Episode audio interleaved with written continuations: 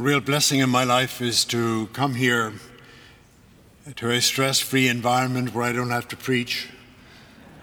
And, uh, and I enjoy listening to my friend and classmate, Father Walsh, and his colleagues uh, proclaim the Word of God, and uh, no, no bother to me, except this morning my beloved classmate assigned me to be here with you to, and to preach. So here we go.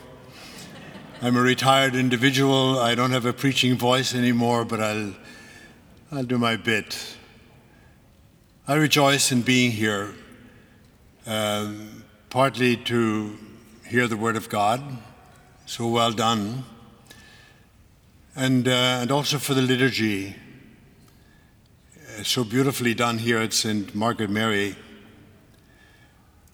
Met a lady not too long ago who was rather uh, wise and knowledgeable. And uh, she was not Catholic, but she had been coming to Catholic Mass. And uh, she said, One of the things that, that appeals to me uh, is the amazingly seamless way that the Church invites us to go through uh, the, the church year, the year of faith, beginning in the holy season of Advent. She says, for example, when I, when I came to the first Sunday of Advent, Mass, uh, it seemed to me that um, nobody took time to explain what was about to happen because they didn't need to. Uh, and she mentioned about the beauty of the music and how it changed a bit because the new season had come, the new year. The vestments changed color, there was a beautiful candle to be lit, signifying the first Sunday of Advent. And, uh, and the prayers shifted a little bit, but in a quiet sort of a way. Advent is kind of gorgeous and it leads to us through the beginning of the year, but it also leads us to celebrate this great feast today, the feast of the birth of our Savior Jesus. And the, the word during the, the season of Advent tells us to be careful, vigilant, pay attention, listen, listen attentively, because something really important is going to happen. Our Savior will come.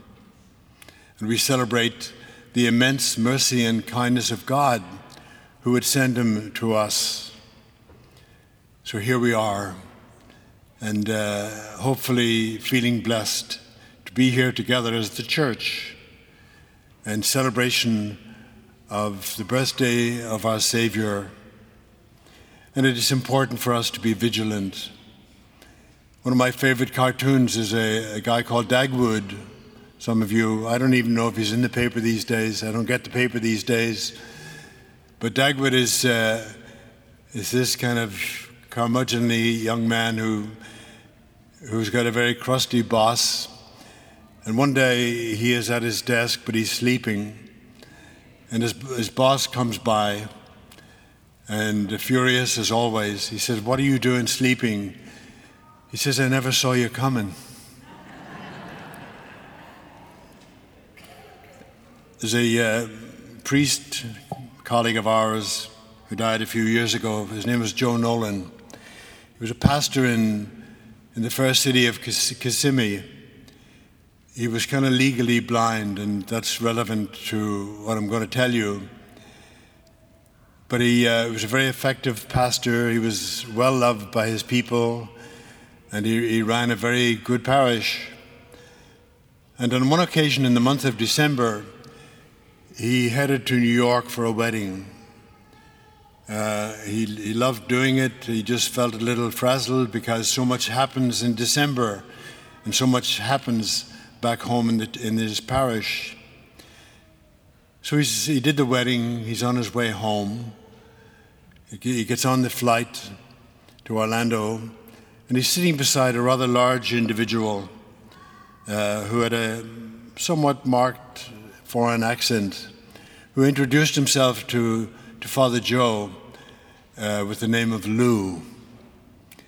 And he asked uh, Father Joe, What do you do? Well, I'm a priest, and Oh, you work in a parish? Yes, I do. And Father Joe was happy to tell him all the things that go on in his parish and all the preparations that are happening for Christmas.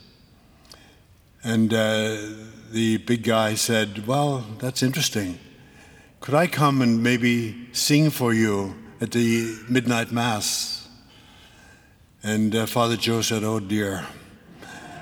And he explained uh, as best he could why that probably wouldn't work. He said, The choir have been practicing now for several weeks. This choir probably practices the entire year.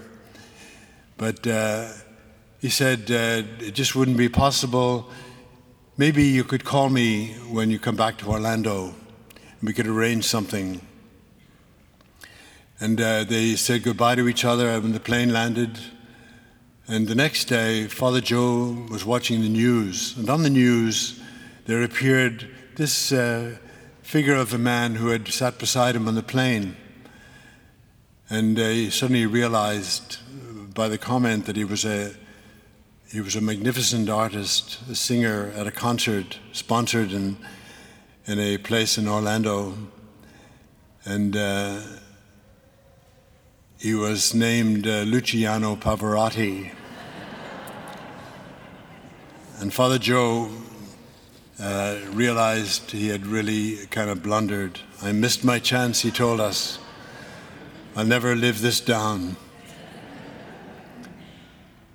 Dear, dear friends, uh, that or something similar to that could happen for us. You know, when something really important is about to happen, or someone really important comes to us, and we are not quite ready to receive or to, to recognize. And uh, so we're here. God bless you. And we're here because we recognize and because we, we want to celebrate this uh, very beautiful feast of our church and of our faith. We want to, to celebrate the love of God, our Father, and the love we have for Jesus, his Son, and all that he means in our life. What he means today is that God is with us. What Jesus means for us is that God is not a kind of a distant figure far away. He is in our midst. Many years ago, um, when the, the space flights were in full, full uh, force, there were a very exciting thing happened. There were a number of astronauts who went to the moon in uh, July of 1969.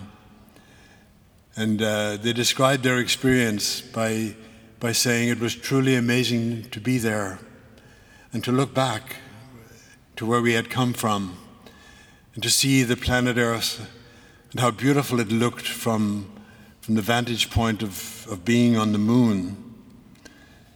And they said something like this They said, We see the earth as it truly is. It's small, it's beautiful, it's floating, it seems, in silence. We see the earth from a distance.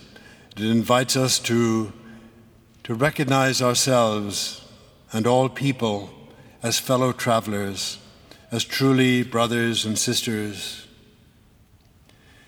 Somebody sang a beautiful song, Bette Midler, uh, which used as the backdrop that, that image of the earth like a blue marble, blue green planet in the distance.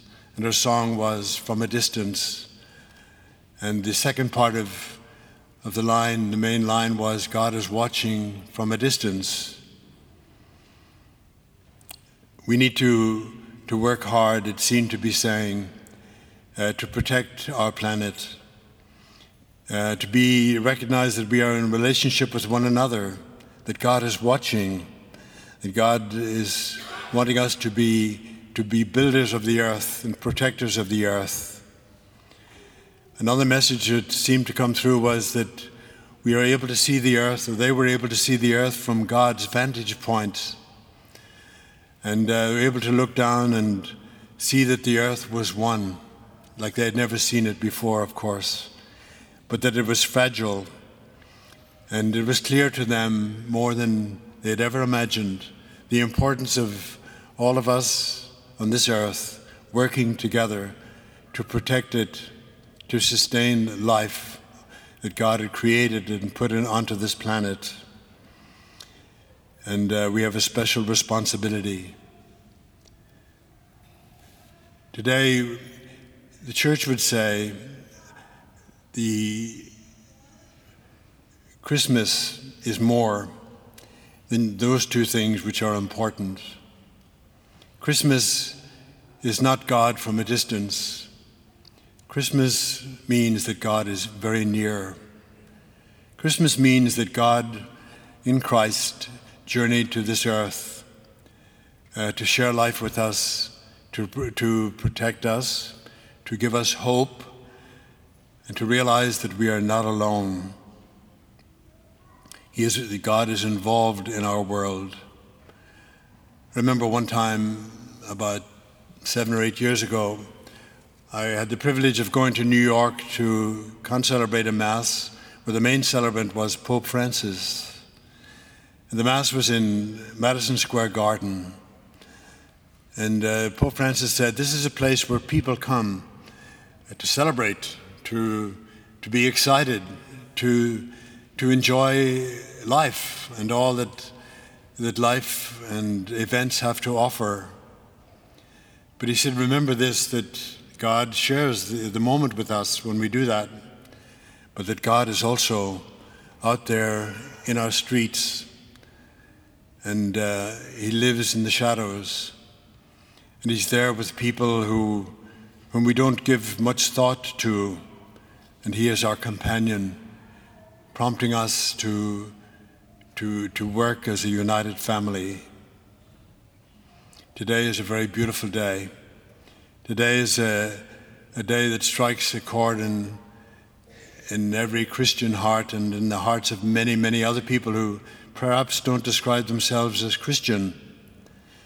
Today we are united when we celebrate like this with uh, God's people all over the world, in cities and and mountainsides and in desert places and in remote regions, all declaring a conviction that God is with us, that we're not alone, that we have a very important task to perform on this earth.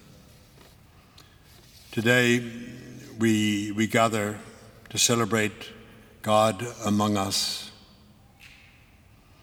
There was a guy who went home to his father's funeral. His father had been a factory worker, a simple enough man, and he had worked hard in order to educate his son, who went off to some remote city in the north uh, to study. He became a very successful doctor, and uh, he became very distinguished in his field. And he's, he's at his father's funeral, and he said, I very often I, I felt kind of removed. And uh, so I'd say to my father I'm, on the phone, I'm so sorry that I don't, don't see you as much as I, I want to as I should. And his father simply said, No problem, he said. There's a guy called uh, Alexander Graham Bell who invented the telephone, and he can make it possible for us to be cheek to cheek anytime we want. Well, Christmas is a bit like that. Christmas is not that God is come, uh, looking at us from a distance, but He's in our midst.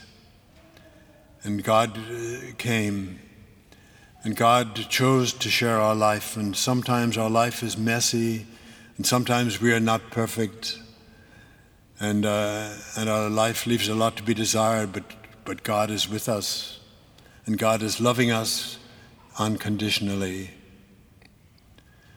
There's a beautiful uh, liturgy, probably like, like the one that was at four o'clock or six o'clock last evening for Christmas, where it was populated by countless numbers of little ones uh, which can only be described sometimes as holy pandemonium, But everybody is there, and the parents are there, the kids are there, celebrating. And the young priest who was preaching to them at one point said to one of the kids, Can you go to the Christmas tree? Aren't those fabulous trees there in the sanctuary? He said, You'll find a, a beautiful gift box under the tree. And would you bring it to me? Which the little boy did.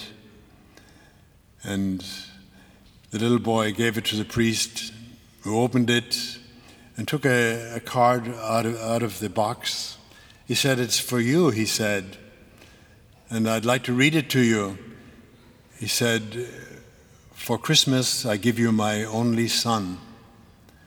His name is Jesus. He will be your Savior. He will love you every day of your life. He will give you eternal life he will care for you always. And the little letter to the kids concluded with Merry Christmas, your Heavenly Father, who loved us enough that He would send His Son to share our journey, to be with us, and to give us the promise of life that is eternal.